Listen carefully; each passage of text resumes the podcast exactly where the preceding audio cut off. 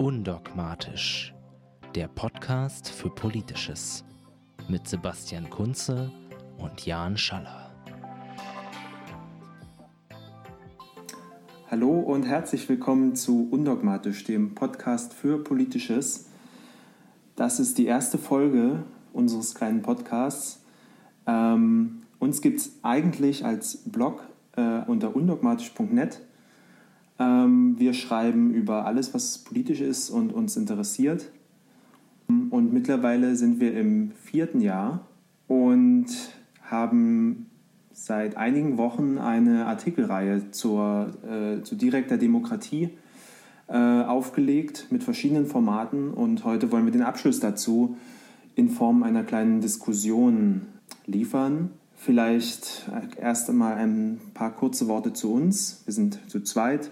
Ich bin Jan, ich wohne in Berlin, bin am Ende meines Politikstudiums angekommen und sehe undogmatisch eigentlich als gute Gelegenheit, Gedanken äh, einen, einen Raum zu geben, die sonst vielleicht verloren gehen würden.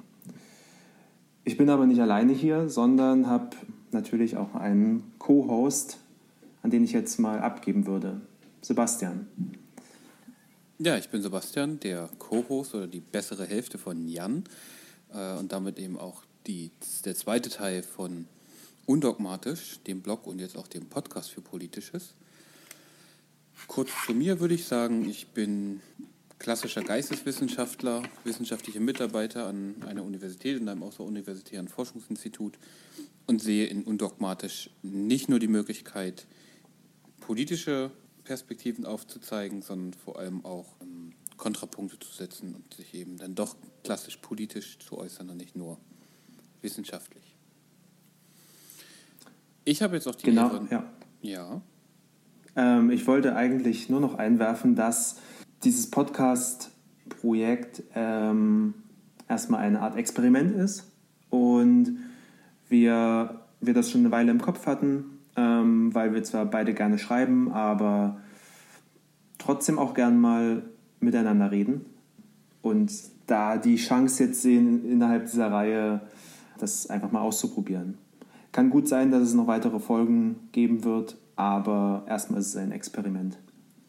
Ich würde dazu ja noch ergänzen, dass das Experiment ja eigentlich schon viel früher angefangen hat. Wir haben mal zusammen gewohnt in einer großen WG und da war der Podcast-Experimentierraum ja die WG-Küche.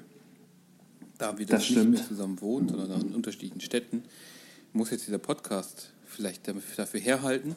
Aber ich glaube, wir haben eine gute Grundlage, denn in unserer Artikelreihe sind tatsächlich sehr unterschiedliche Artikel erschienen. Wir hatten einen Gastbeitrag, quasi eine, eine polemische Emphase für ähm, digitale direkte Demokratie von Rob Kenius.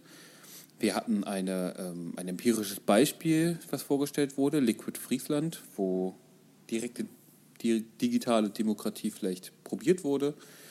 Wir haben uns Rob Kenius Gedanken zu einer digitalen direkten Demokratie noch einmal genauer angeguckt in einer Rezension seines Buches, was er dazu geschrieben hat, und haben anschließend noch ein längeres Interview mit einem Politikwissenschaftler geführt, der zu diesem Thema forscht und arbeitet.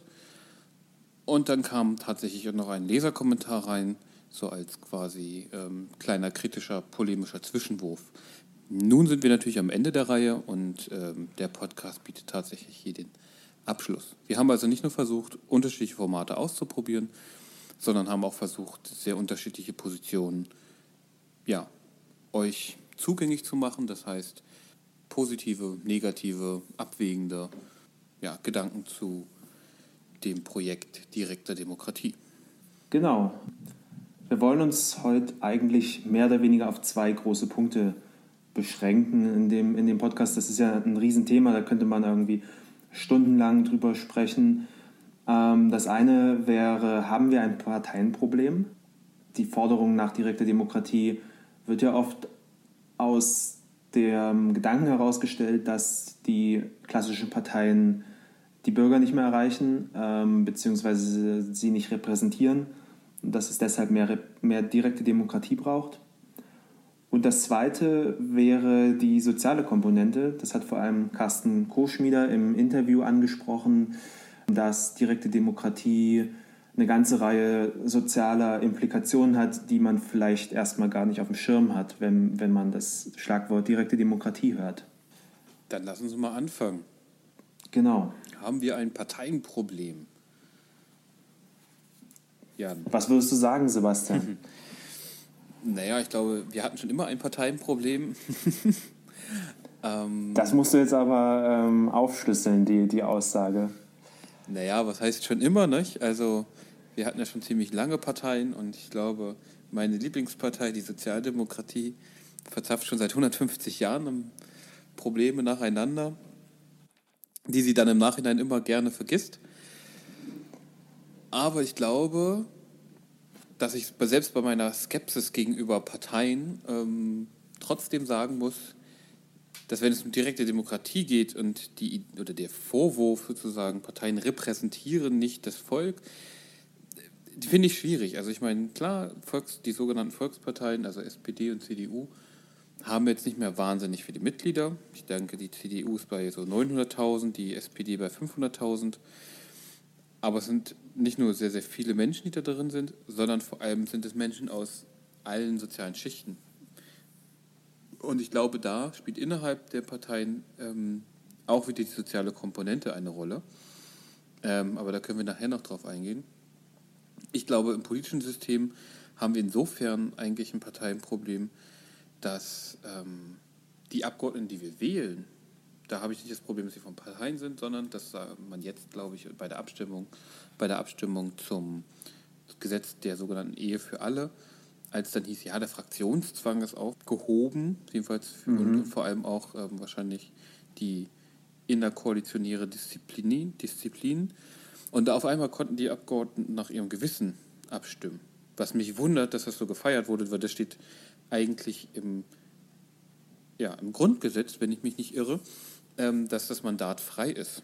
Und eigentlich ja. sollten unabhängig von äh, Parteibestimmungen die Abgeordneten frei ihr Mandat wählen können, das heißt nach ihrem Gewissen abstimmen und nicht immer gezwungen werden, nach einer bestimmten, in dem Fall tatsächlich immer Koalitionslinie ähm, abzustimmen. Ja, aber würde das nicht eine, eine sagen wir mal, ähm, effektive Arbeit im Bundestag, in, im, im Berufsparlament verunmöglichen, wenn es quasi keine Verlässlichkeit mehr, mehr, also wenn man sozusagen für jede Abstimmung wieder eine neue Mehrheit zusammensuchen müsste, weil ja jeder Abgeordnete immer wieder neu entscheiden kann in, in, bei jeder Abstimmung sozusagen und nicht an äh, eine größere Parteilinie gebunden ist. Aber ist nicht genau das eigentlich der Geist des Grundgesetzes? Sie sind eigentlich nicht, Sie sind nicht zwangs, Sie sind Wer wählt die, die Abgeordneten? Es sind die Menschen in ihrem Wahlkreis. Es sind ungefähr, ich glaube, es sind mhm. jetzt ungefähr 200, 250.000 Menschen, die sie repräsentieren, in Anführungsstrichen. Den Leuten sind sie verpflichtet, auch wenn sie natürlich aus einer Partei kommen, die ein bestimmtes Wahlprogramm hat, mit der sie werben. Ja. Aber was wiegt denn schwerer? Der sogenannte Wählerwille, den sie dort vertreten sollen, die Leute, die sie repräsentieren, oder die Partei? Natürlich wählen die Leute sie auch aufgrund bestimmter Parteiprogramme, offensichtlich. Es geht ja gar nicht anders. Aber ich glaube, die Chance läge ja darin, dass wenn ich mir jedes Mal wieder neu Mehrheiten beschaffen muss, ja. es wieder mehr tatsächlich um Inhalte geht und um Themen. Das haben wir ja gerade, das heißt gerade, das, haben, das ist, glaube ich, das meiner Meinung nach, was wir gesehen haben mit diesem sogenannten Gesetz Ehe für alle. Denn man schimpft zwar jetzt auf die bösen konservativen Leute da in der CDU, CSU, aber 70 Abgeordnete der CDU, CSU haben dafür gestimmt. Mhm. Und so ist es, glaube ich, bei vielen Themen, dass es eigentlich eine, eine Mehrheit gäbe im Deutschen Bundestag. Das heißt, eine Mehrheit, eine deutliche Mehrheit ähm, der Deutschen, die, also in Form ihrer Repräsentanten, würden bestimmte Dinge machen wollen. Aber Parteilinien und Parteiinteressen verhindern das. Und da stellt sich ja die Frage, wer hat Einfluss auf solche Parteiinteressen? Und das sieht man am Beispiel wieder der SPD, um wieder dahin zu gehen, ähm, mit dem wir verkaufen mal Treffen mit Spitzenpolitikerinnen, was ähm, Mhm. ja eine Agentur wohl innerhalb dieses Zirkels getan hat. Und dann sehen wir wieder, wer exklusiveren Zugang hat. Also ich sehe da eben viele, viele Probleme, Ja. ähm, aber es geht ja eigentlich auch nicht um die Parteien, beziehungsweise nur indirekt. Und ich glaube, dass sowas, was ich eben beschrieben habe, gerade dieses, okay, jetzt ähm, geht es eben nicht um die Themen, sondern um die Parteipolitik. Ich glaube, das treibt viele dazu, resigniert zu sein. Und ich denke nicht, dass sie, dass viele Leute dann eben Politik verdrossen sind. Da schließe ich mich quasi dem, dem guten Interviewpartner an. Das ist so, dass eigentlich, ich glaube nicht, dass es eine Politikverdrossenheit gibt, sondern eher eine Parteienverdrossenheit. Ich möchte es mal andersrum aufzäumen. Also ich würde dir recht geben darin, dass es eine, sicherlich zu einem gewissen Grad eine Parteienverdrossenheit gibt. Ich glaube aber nicht, dass ähm, tatsächlich allzu viele Leute daran interessiert sind, wirklich inter daran interessiert sind, dass so viel mehr über Inhalte gesprochen wird und oder es mehr Streit darüber gibt. Beziehungsweise ich glaube nicht, dass wenn es so wäre, sie damit glücklich wären, weil Angela Merkel ist jetzt in ihrer dritten Amtszeit, wird relativ wahrscheinlich eine vierte bekommen. Warum ist das so? Nicht unbedingt, weil Angela Merkel dafür bekannt ist, die aktionistischste Staatschefin aller Zeiten zu sein, sondern weil sie ähm, Stabilität ausstrahlt, Stabilität gewährleistet, einen ruhigen Politikstil pflegt und auch ein- manchmal lieber zu wenig macht als, als zu viel. Und damit hat sie ja unglaublichen Erfolg. Das ist ja nicht zu bestreiten. Und deswegen denke ich eigentlich eher, dass die große Mehrheit eine, eine, ein stabiles politisches vor sich hin Walzen bevorzugt äh, als große, große äh, ja, Unruhen beziehungsweise den, den also ich ja ich, ich glaube nicht, dass, dass sie dass die, die große Masse damit zufriedener wäre, wenn im Bundestag plötzlich für, bei, bei jeder Abstimmung es, es drunter und drüber geht. Naja gut, aber das ist ja auch eigentlich eher jetzt eine Vermutung und auch eigentlich eine Unterstellung. Ja, Also ich das meine- ist es auf jeden Fall. Also ähm, das müsste man mal ausprobieren, das wäre ganz spannend. Also ich Ja. meine, ähm, es neue Situation, aber es wäre natürlich keine direkte Demokratie, es wäre was anderes.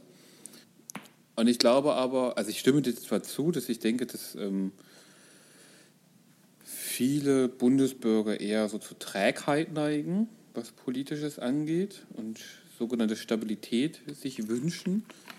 Gleichzeitig gibt es ja aber ein- eine Art Paradox, dass ähm, die meist, also viele Menschen sehr geschäumt haben. Es gab viel Diskussion und Gezaudere, in den, vor allem in Print und also in eigentlich allen Medien, ähm, was die sogenannte Flüchtlingspolitik anging von Merkel. Das hat Ja. aber nach deiner Logik hieße das aber okay, sie bricht mit ihrer Stabilität, mit ihrem Nichtstun in einer Art und Weise, die für viele scheinbar nicht akzeptabel ist. Ich meine, das war der Katalysator, warum die AfD so erfolgreich ist. Und darauf hat sie, auf das Thema hat sie sich ja eingeschossen, Geflüchtete, Islam und so, solchen Kram. Und trotzdem Ähm. steht die CDU, also die letzten Umfragen, die ich gehört habe, wieder bei 40 Prozent. Also das hat ja, also da ist ja vielleicht noch was anderes als wir brauchen Also ja einfach sag, nur eine äh, gute Führerin. Ja, zwei, zu, zu dem Thema vielleicht zwei Dinge. Ähm, das eine glaube ich, dass die AfD damit so viel Erfolg hatte. Es ist ja ein bisschen weniger geworden in den letzten Wochen und Monaten, weil einfach ein guter Teil der deutschen Bevölkerung rassistisch ist, beziehungsweise rassistische Vorurteile. Pflegt. rassistische Einstellung wäre korrekter ausgedrückt. Ja, ja. Denn nicht Ähm, jeder, der danke. solche Einstellungen hat, Das ist eine wichtige Unterscheidung, das stimmt. Das ist, glaube ich, wichtig, Ähm, weil wir auch von 20% antisemitischen Einstellungen ausgehen können. Ja. Allerdings sind diese 20% nicht gleich Antisemiten. Ja, da ist was Wahres dran, das stimmt. Ähm, das ist das eine. Und dann würde ich aber auch tatsächlich sagen, ja, in dem Thema hat sie tatsächlich mit ihrem normalen ähm, Modus operandi gebrochen und gehandelt, wie sie vielleicht vor einigen Jahren oder bei einem anderen äh, gesellschaftlich relevanten Thema nicht gehandelt hätte, nämlich relativ für ihre Verhältnisse impulsiv.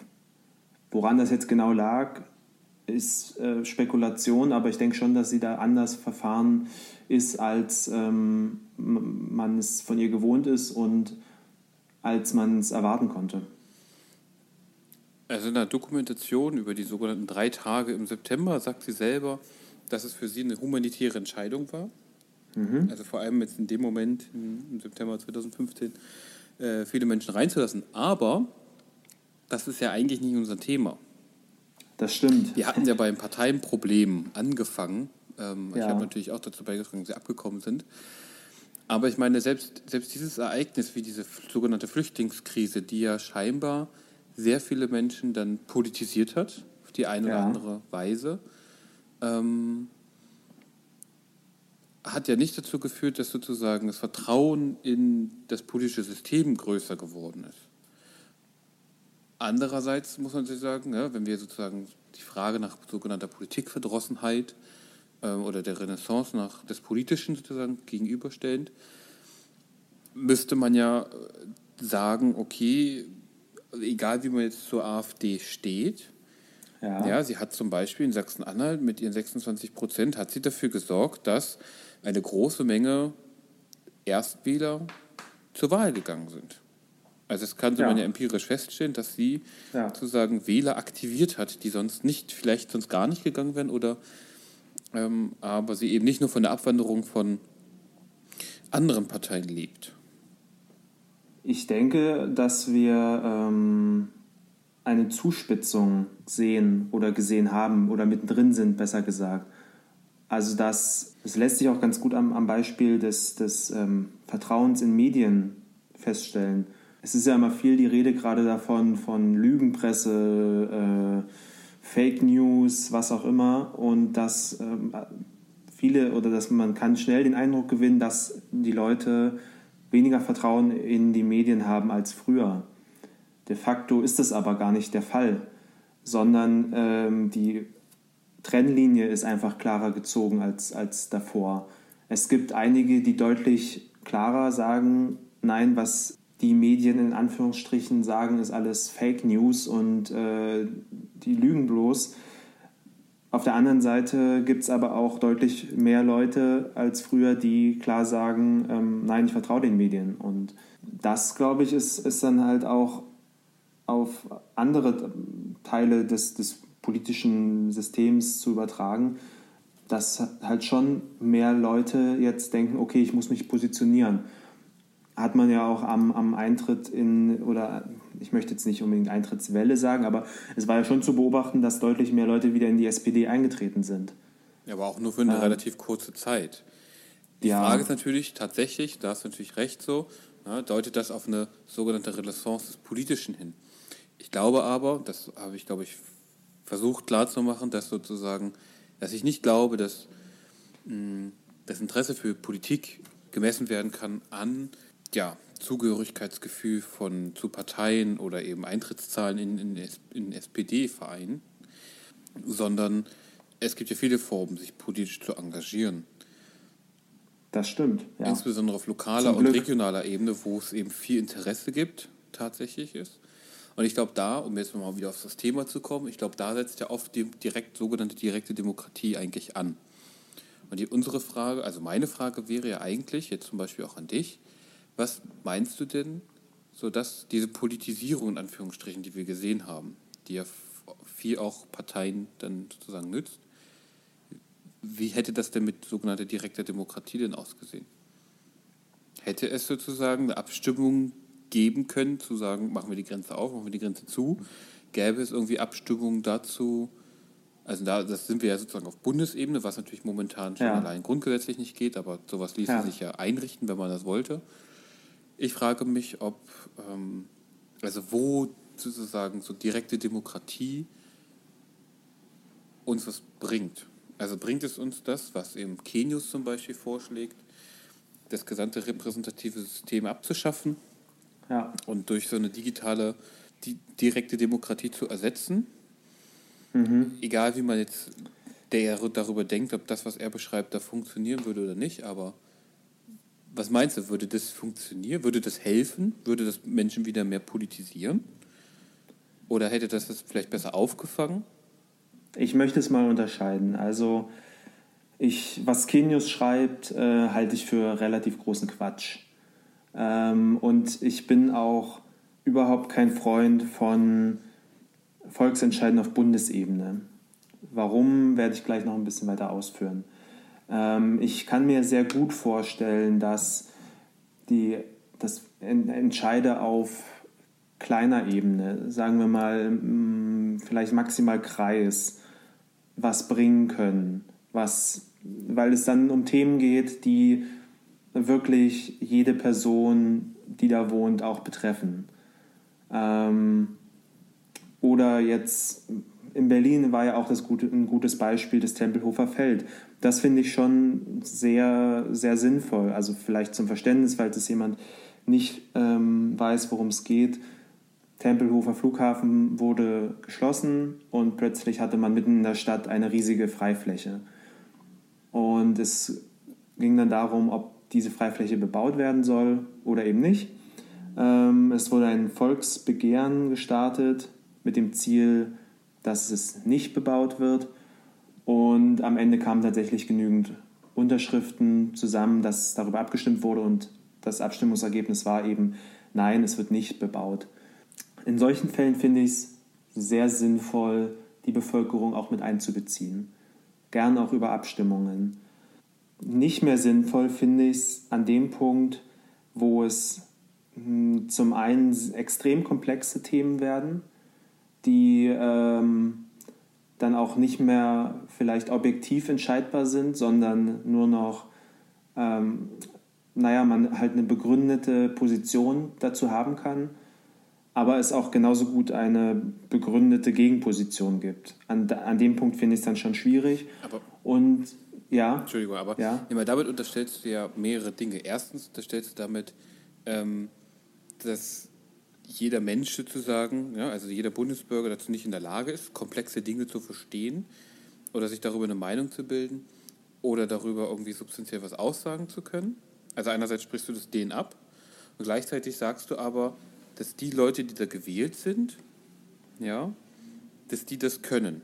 Beziehungsweise, und das ist ja das, was sozusagen nicht gesagt wird, offensichtlich haben die Berater, die das dann aber können. Ich frage mich aber, wenn das so komplexe Themen sind, ja, Ja. dass da sozusagen ein Bundesbürger, ein Durchschnittsbundesbürger da nicht mehr darüber entscheiden kann, warum sind die nicht für normale Politikerinnen komplex? Das sind auch nur Juristen, Lehrer in der Regel. nee, auf, auf jeden sowas. Fall. Und ich glaube, und ich glaube, da, da würde ich dir eben widersprechen, weil die sind, Ja. die sind nicht schlauer oder besser. Auch deren Nee. Berater haben Interessen. Ja, das ist klar. Aber sie sind ähm, eben Berufspolitikerinnen ähm, und haben. Aber das ist ja auch nicht, das entspricht ja auch nicht der erstens der Forschung, zweitens dem grundgesetzlichen Gedanken. Das ist ja eine ganz neue Entwicklung, dass wir Berufspolitikerinnen haben. Das ist ja auch eine Ja, Sache, die es ich- eigentlich zu das- kritisieren geht. Nee, das ist ja gerade das Positive am repräsentativen System, dass es eben, dass Leute dafür bezahlt werden, dass sie den ganzen Tag sich damit beschäftigen. Ja, und das- dass, das sie einen Stab, dass sie einen Stab dahinter haben an Expertinnen und Experten, die im besten Fall, natürlich, das ist alles ähm, ein bisschen holzschnittar holzschnittartig vereinfacht und äh, auch nur die Idealvorstellung, aber trotzdem sich darüber Gedanken machen und natürlich auch über Lobbyismus Einfluss durch aus der Gesellschaft ausgeübt wird. Ja, aber ich, Eine, bei einer Sache muss ich dir auch noch widersprechen. Es tut mir leid. Ähm, Ja. Dafür, dass Politikerinnen eine Entschädigung bekommen, das ist eine. Ja, dass sie eben nicht nebenbei noch ihrem Beruf nachgehen sollen. Das ist vollkommen richtig. Aber Berufspolitikerinnen ist was ganz anderes. Denn Berufspolitikerinnen haben kaum was in ihrem Leben anderes gemacht. Oft sind die kurz nach, sind die, waren die ein paar Jahre arbeiten, ja, nach ihrem Studium in der Regel. und dann sind die in die Politik gegangen. Das sind Leute, die sind seit 20, 30 Jahren zum Teil in der Politik. Die haben gar keinen, also in dem Sinne, keinen Bezug zur Lebensrealität von durchschnittlich arbeitenden Menschen, dass sie einfach diesen Alltag nicht mehr leben, weil sie nur noch Politik machen. Das heißt nicht, dass sie wenig arbeiten, sondern mhm. dass sie einfach wenig Bezug dazu haben. Und ich glaube nicht, dass man viele Dinge einfach durch Gespräche ähm, oder über Berater durch, durch Lesen funktioniert. Haben keinen Bezug zu einem Mechantroniker, ähm, der 40 Stunden in der Werkstatt steht.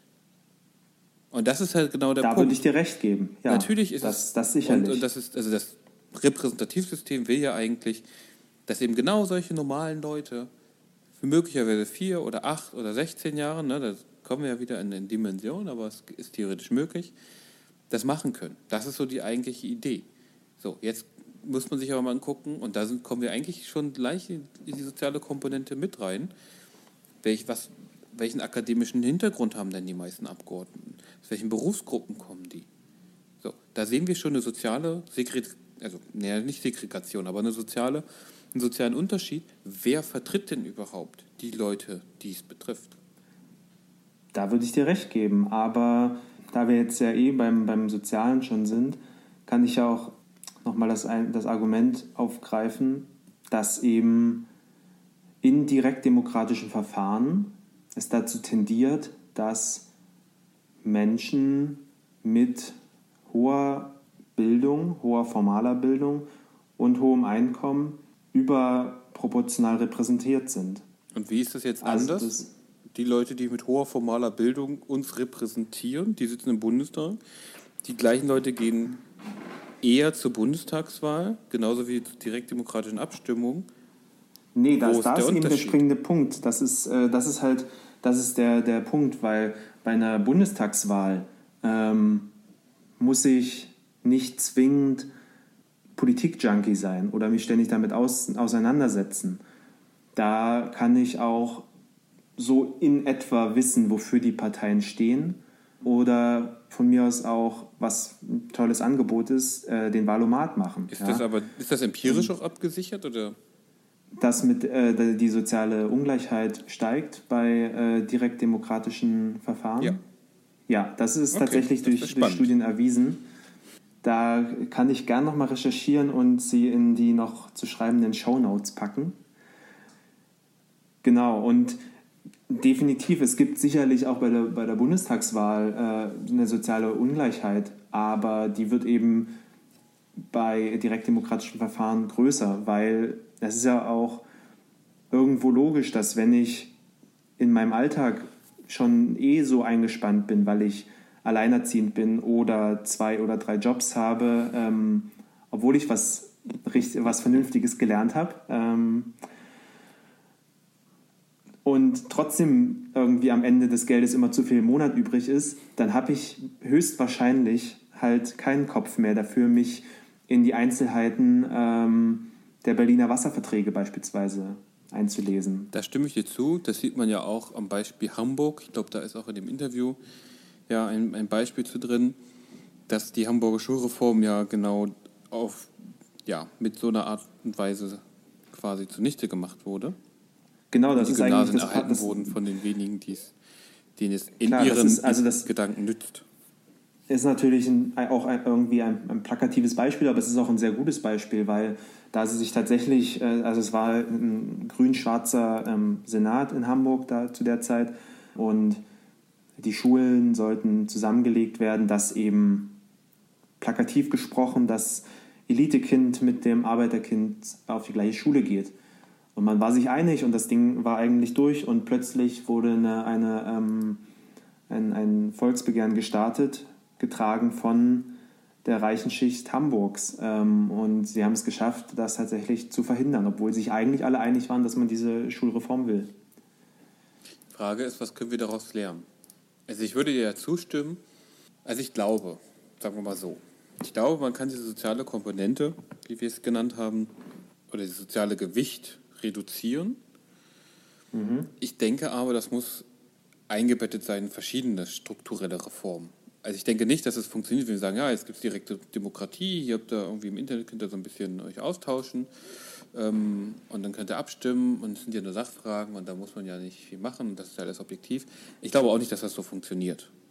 Denn das ja. wissen wir aus genug Forschung, ähm, wie sich da Meinungen durchsetzen, wie Meinung gebildet wird, wer was macht und so weiter und so fort. Ich denke aber, und jetzt kommen wir an ein viel grundlegenderes Problem, dass, und da stimme ich dir zu, dass auf einer regionalen Ebene das einfacher durchzusetzen, also umzusetzen ist, besser gesagt, dass auf einer regionalen Ebene auch eine viel direktere Betroffenheit vorherrscht ja. ähm, und auch ein größeres Interesse oft. Ja. Ich denke aber, dass das nicht funktioniert in der Art und Weise, wie unsere Kommunen und unser föderales System momentan aufgebaut ist, dass sozusagen der Bund das Wichtigste ist und die Kommunen ja. sind unten irgendwie der letzte Dreck in Anführungsstrichen sondern da, wo die Menschen leben, da, wo die Menschen auch arbeiten und auch sozusagen wirtschaften, da muss das meiner Meinung nach das Zentrum wieder sein. Das heißt, ich glaube, würde man die Kommunen stärken, würde man die kommunale Selbstverwaltung stärken, würde man die Demo tatsächliche Demokratie auf kommunaler Ebene stärken, denn die Kreistage und so weiter, die man da wählt, das sind keine tatsächlichen Parlamente, sondern das sind, das sind Erweiterungen von Verwaltungen. Das muss man sich ja auch nochmal überlegen. Ne? Ähm, ich glaube, wenn man diesen Bereich stärkt, dann würde das, glaube ich, auch stärk wieder besser funktionieren. Aber ich denke, das muss sozusagen eingebettet werden, denn sozusagen stärkt man die Region, muss man natürlich auch aufpassen, dass sich ähm, so etwas wie ein ja, Regionalpatriotismus in Anführungsstrichen, ja. dass der nicht überhand nimmt, weil äh, was sozusagen bei überhandnehmendem Nationalismus passiert, sehen wir ja jeden Tag oder haben das die letzten zwei Jahre jeden Tag gesehen, dass da Pseudoängste entstehen, ähm, die eigentlich auch alle irgendwas mit Nationen irgendwie dann doch zu tun haben und man deswegen irgendwie Häuser oder Menschen anzünden möchte. Ich finde eigentlich, also ich finde die Idee, die hat schon Charme. Ich bin mir da nur trotzdem, also es hat jetzt eigentlich auch nichts mehr mit dem Thema zu tun, aber ich möchte trotzdem noch ganz kurz zwei, drei Worte dazu sagen, weil ich es prinzipiell fände ich es attraktiv, ähm, Dinge auf einer niedrig, niedrigen Ebene, niedrigschwellig auch zu lösen. Also da, wo die Probleme sind, sie auch zu lösen und darüber ähm, die Bürgerinnen und Bürger entsprechend einzubinden. Was das aber impliziert, ist ja ein noch stärkerer Föderalismus, als wir ihn jetzt schon haben. Und das ist in meinen Augen auch nicht unbedingt wünschenswert, weil, um zum, beim Beispiel zu bleiben, Bildungspolitik, ähm, das ist ja jetzt schon eine einzelne Katastrophe mit irgendwie 16 verschiedenen Abituren. Es wird jetzt langsam besser, okay, aber ähm, dennoch sehe ich da einfach keinen Vorteil, warum man bei 16, warum 16 Bundesländer oder dann halt noch viel mehr Kreise, Gemeinden, was auch immer, ähm, alle ihren eigenen äh, Stiefel machen sollten.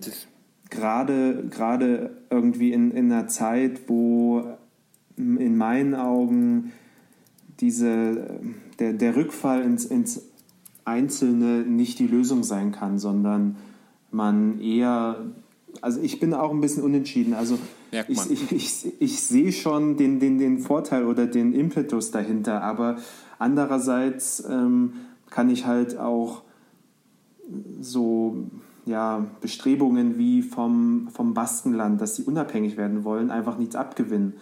Ähm, oder das hat ja auch was mit Nationalismus zu tun. Und darum ja. geht es mir zum Beispiel gar nicht. Ich würde ja sagen, beim Föderalismus, ich gebe dir recht, aber ich denke, ich drücke es mal so aus. Ich glaube, du denkst nicht weit genug. Denn Länder braucht man nicht, wenn man sozusagen autonome Regionen hat. Die braucht man keine Bundesländer mehr. So. Und man kann sich ja, und das ist ja das, das, das wäre natürlich das Idealbild, zu sagen, dass, äh, warum gibt es denn diese Art von Bildungspolitik, diese Art von Föderalismus? Das war ein fauler Kompromiss vom, von der Föderalismusreform, die schon, schon sehr lange her ist, über zehn Jahre. Ähm, da hat der Bund sich die einen Sachen geholt und die anderen Sachen wieder abgegeben. Es geht eigentlich immer um Macht. Und was, über was darf ich bestimmen? Die Bundesländer wollen über irgendwas ganz Tolles bestimmen. Die Bundesländer brauchen wir eigentlich nicht mehr, denn das sind, die brauchen wir eigentlich nicht mehr, wenn wir sozusagen eine Bundespolitik haben und eine starke regionale Struktur. Das heißt aber, man kann sich ja könnte sich theoretisch, wenn man sozusagen rational dran gehen würde, auf bestimmte Leitlinien nämlich einigen. Und das heißt, es gäbe die Möglichkeit, eine einheitliche Bildungspolitik zu fahren. Denn natürlich ist das das absolut Sinnvollste, weil wir mittlerweile ähm, es so haben, dass einige Bundesländer ein Abitur aus einem anderen Bundesland nicht anerkennen würden. Ja. Wobei man auch noch festhalten muss, dass irgendwie ein Abitur auch kaum noch was sagt. Egal was. Also ich meine, ich unterrichte Studierende, da haben manche auch schon einen Bachelorabschluss und das sagt auch nicht viel aus über deren ja. kognitive oder äh, andere Kompetenzen. Also, aber jetzt sind wir in der Bildungspolitik, ja, Entschuldigung. das ist ja nochmal ein ganz aber anderer. Ich meine nur, ne, also ich denke, ja. dass, ähm, und das sollte sozusagen dieser Ausflug in, äh, in irgendwelche gesellschaftlichen Utopien ja eigentlich zeigen, dass direkte Demokratie funktioniert meiner Meinung nach, aber sie funktioniert nicht, wenn man sie einfach nimmt und in die bestehenden Verhältnisse einstreuen will. Ja, da müsste sich aber noch sehr viel an den bestehenden Verhältnissen ändern, würde ich jetzt mal spitz formulieren. Es gibt ja auch die These von Befürwortern direkte Demokratie, dass quasi, ähm, äh, wenn man es nur konsequent macht, die Leute dazulernen, politischer werden und dann sich diese, das Argument, dass die Leute nicht kompetent genug sind, quasi ähm, selbst erledigt. Das denke ich auch. Vielleicht, vielleicht ähm, kann, das kann ich mir vorstellen, aber ich sehe, also da fehlt mir ein bisschen die, ähm, der, der Wille zur Utopie, um, um das äh, anzunehmen. Den ja? kann ich, glaube ich, ganz gut ausgleichen, um dir wieder ins Wort zu fallen. Es tut mir leid, mir fällt das auf. Ich würde ja sozusagen noch rein, äh, reinwerfen, weil ich natürlich angefangen habe, irgendwie äh, jetzt für die, diese direkte Demokratie zu sprechen, kombiniert das Ganze mal äh, mit dem sogenannten bedingungslosen Grundeinkommen. Ich glaube, die würden sich sehr gut verstehen, wenn das nicht vielleicht sogar die gleichen Protagonisten sind, das weiß ich nicht. Aber da hat jeder Zeit, sich genau darum äh, irgendwie zu kümmern, wenn er das möchte. Und ich glaube, das ist aber nochmal wichtig zu sagen, dass Politik, egal welche Art und Weise, eine freiwillige Angelegenheit ist. Es wird ja immer so dargestellt, ja. dass irgendwie Politik zu betreiben, hohe Bildung zu haben, irgendwie total erstrebenswert und wichtig und äh, super ist, aber auch nur in den bestehenden Verhältnissen. Und das sehen wir halt zum Beispiel an Peter Tauber, der irgendwie denkt, würde man das äh, Vernünftige lernen oder das Richtige tun oder wie auch immer man das bewerten soll, was er da gesagt hat, würde man nicht irgendwie prekär beschäftigt sein. So, das ist natürlich totaler Bullshit, denn es sind auch die Gesetze der Bundesregierung, die genau das wollen und auch zulassen. Und das nicht nur in einem Niedriglohnsektor, sondern auch in der Wissenschaft, wo die Leute prekär beschäftigt sind. Und das sind ja genau, und diese Politiker sind ja genau diejenigen, die das verzapfen. Und ich glaube, mit diesem Tweet hat dieser Mensch mehr über sich ausgesagt als über jeden anderen und auch über die tatsächlichen Gedankenwelten in seinem Kopf, wenn nicht vielleicht sogar dieser ganzen Partei. Aber darüber wollte ich eigentlich gar nicht reden, es tut mir leid. Vielleicht solltest du jetzt wieder was, mehr sprechen. Was war denn jetzt nochmal dein Punkt, außer dass Peter Tauber komische Ansichten hat? Eigentlich war mein Punkt, dass ähm, ich dir die visionäre Kraft äh, mitgeben wollte, Ach so, ja. in Gedanken mal äh, die Protagonisten des bedingungslosen Grundeinkommens zusammenzudenken mit den Protagonisten der direkten Demokratie. Die würden natürlich, wenn du das zusammenbringst, nett, würde ja. natürlich den gleich sagen, okay, damit hätten die Leute, wenn sie wollen, Zeit und die Möglichkeiten, ja. sich sozusagen ihre, ihre politische gesellschaftliche Teilhabe auch ernst zu nehmen. Mhm.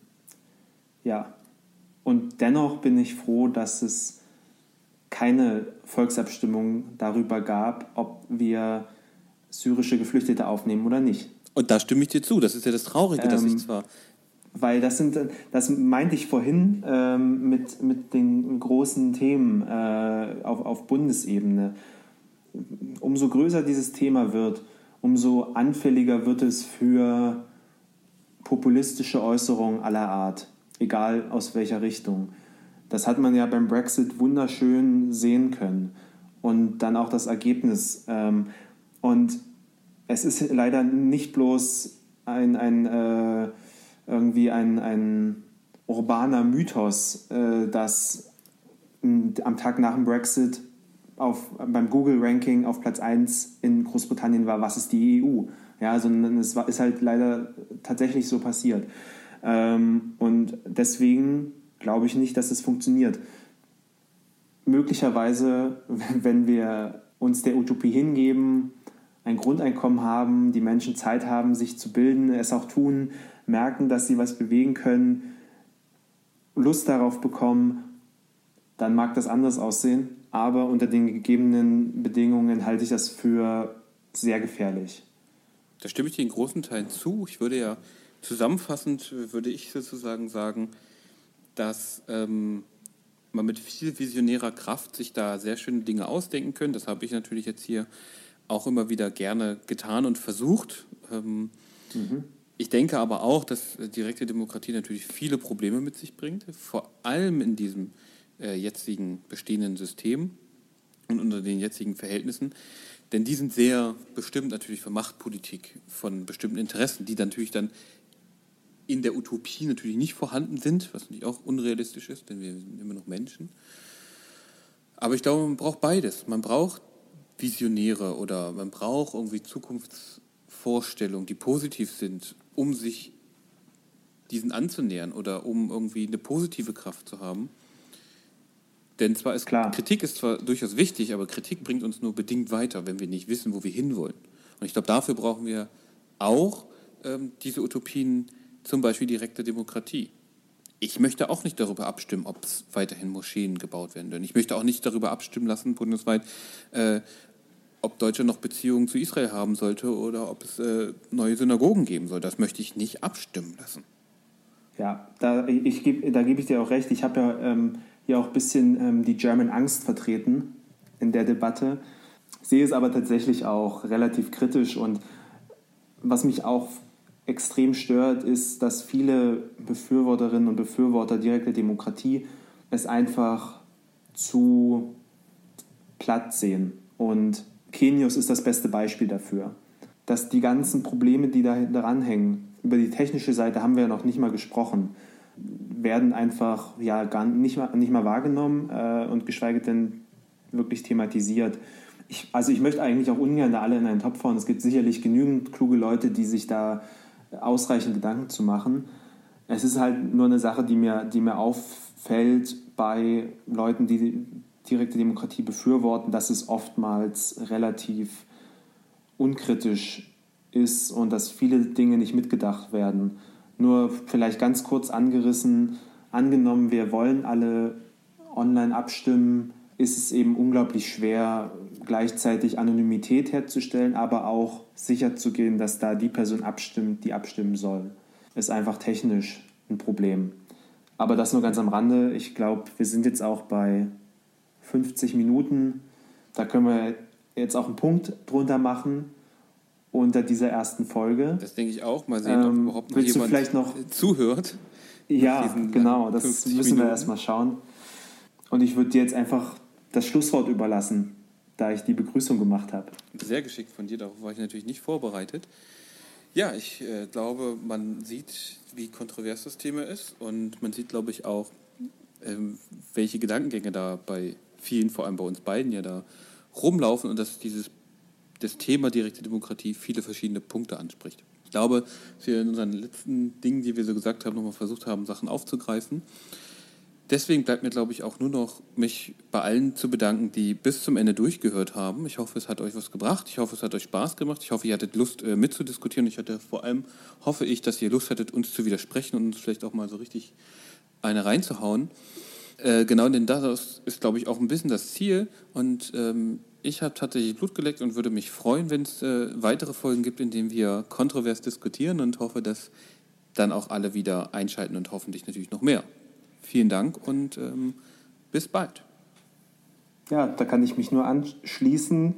Es macht tatsächlich relativ viel Spaß, ähm, auch wenn es erstmal gewöhnungsbedürftig ist. Hätte aber definitiv Lust, das nochmal zu wiederholen. In diesem Sinne, bis zum nächsten Mal. Tschüss. Ciao. Undogmatisch. Der Podcast für Politisches. Auch im Netz unter www.undogmatisch.net.